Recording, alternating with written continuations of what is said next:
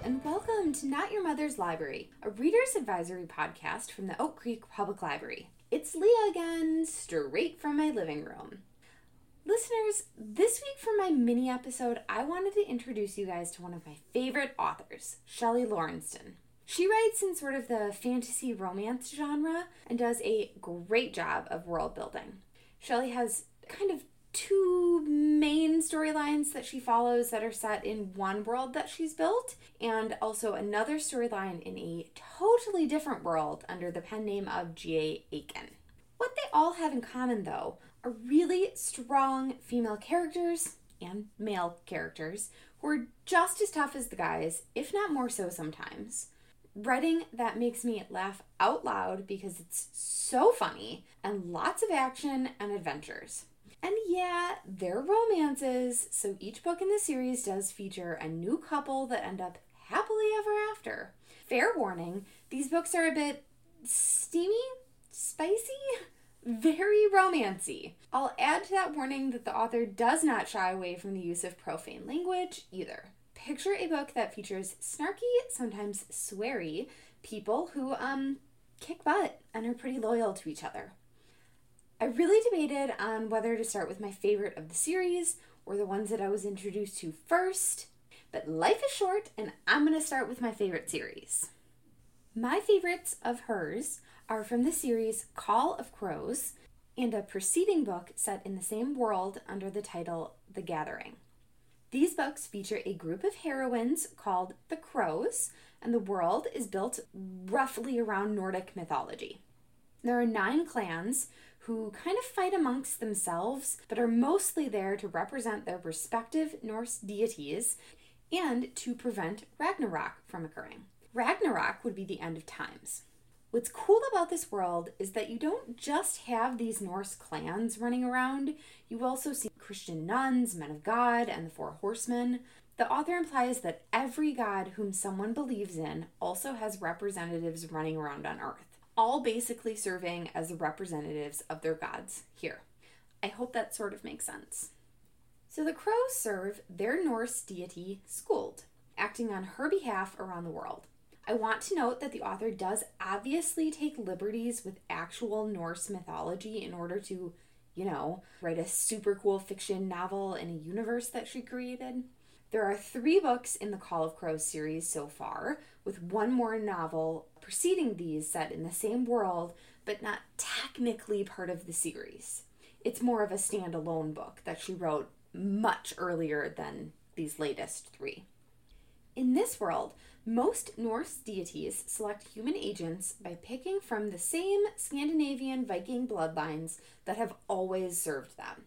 Depending on the deity, the agents also have sort of different special abilities which help them to do their job. Also, some clans are just men, some are just women, and some are co ed. In the case of the Crows, they're selected a bit differently than other clans. Each member of the Crows, who are all women, well, they they were all killed in some way that was just massively unfair or in a way that left the woman absolutely enraged. Just before each woman dies, Skuld visits them and offers them a second life, fighting in her service. If they accept, they're given some super cool crow wings that allow them to fly around, which, yes, please, that sounds awesome. along with that, each crow is granted some other special ability. For example, the first book is set around a character named Kera Watson, who is a former Marine who was killed by someone in an alley while she was trying to intervene and help someone who he was also attacking. Her thoughts as she was dying were, if only I were stronger, just a little stronger. So her extra ability? She's crazy super strong. Skuld also selects her human agents from just about any woman who dies that way, but specifically tries to target the descendants of the slaves that Vikings took back in the day. She abhorred the practice then and delights in selecting women that can now be equal to those Vikings and indeed kick their butts when needed. Now, we have two more worlds to talk about that Shelly Laurenston has created, and I don't want to make this episode super duper long, so I'm going to move on to the other series she writes. Technically, there are multiple series within this other storyline the Magnus Pack, Pride series, Long Island Coven, and Honey Badger Chronicles. But for the sake of brevity, These are her shifter stories. This is the same world that she created in Call of Crows. And in fact, you do run into some shifters in Call of Crows. But so far, she has not introduced any crows in the shifter books yet. Who knows what might come? Basically, this is a world where people can shift into different animals, and most regular old humans have no idea about it. These animals are mostly predators. I can't think of any prey species that have been included off the top of my head. They tend to live in groups just like their wild counterparts would and have a blend of behaviors that are human and like their animals. Now, I could be wrong, but I think the first in the series were some of her first books written. The major types of shifters that exist in this world are wolves, bears, big cats, wild dogs, hyenas, and honey badgers. There's also good and bad shifters, just like there are good and bad humans, although shifters tend to take it personally when another shifter sells out their kind to humans. Other than the shifters, this is basically a just like our current world but with a twist kind of book. There are about 20 books in this series, although some of them are short stories contained within anthologies, and some are full length novels. Because there are so many books, there are tons of characters that you get to see develop and change and revisit during later books. It's really pretty neat. The final series that she writes, currently, anyways, is actually under the pen name G.A. Aiken. This series is set in a totally different world, so it's more of a fantasy based fantasy rather than our twist on our natural world. This world is filled with magic and war and people who can turn into dragons, or rather, dragons that can turn into people.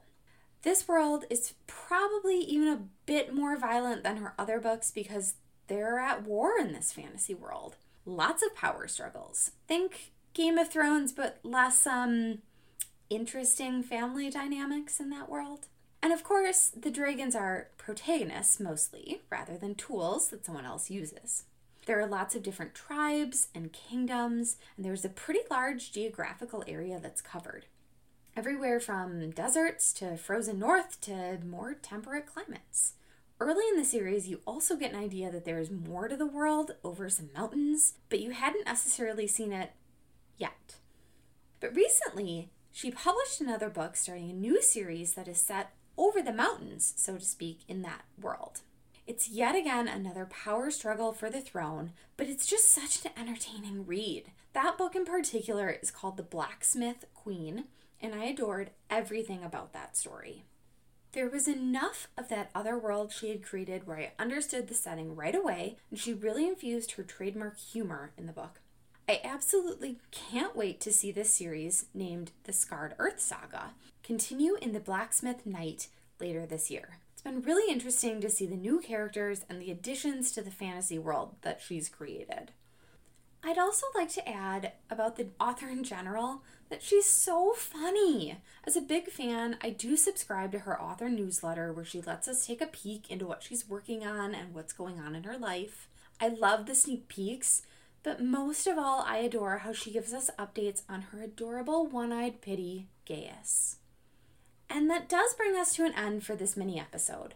I hope you guys enjoyed hearing about one of my favorite authors, Shelly Laurenston. I'll link her website in the show notes just in case you guys want to check out some more info on her books. I'll also include the titles of the books I specifically mentioned during this episode, um, but I will not list all of them because there are a lot. One more time, these are pretty steamy romances set in various fantasy worlds, and the author doesn't shy away from strong language. She writes crazy fun stories with strong characters, and basically, I am here for it. Thanks so much for listening, and until next time, happy reading. Bye!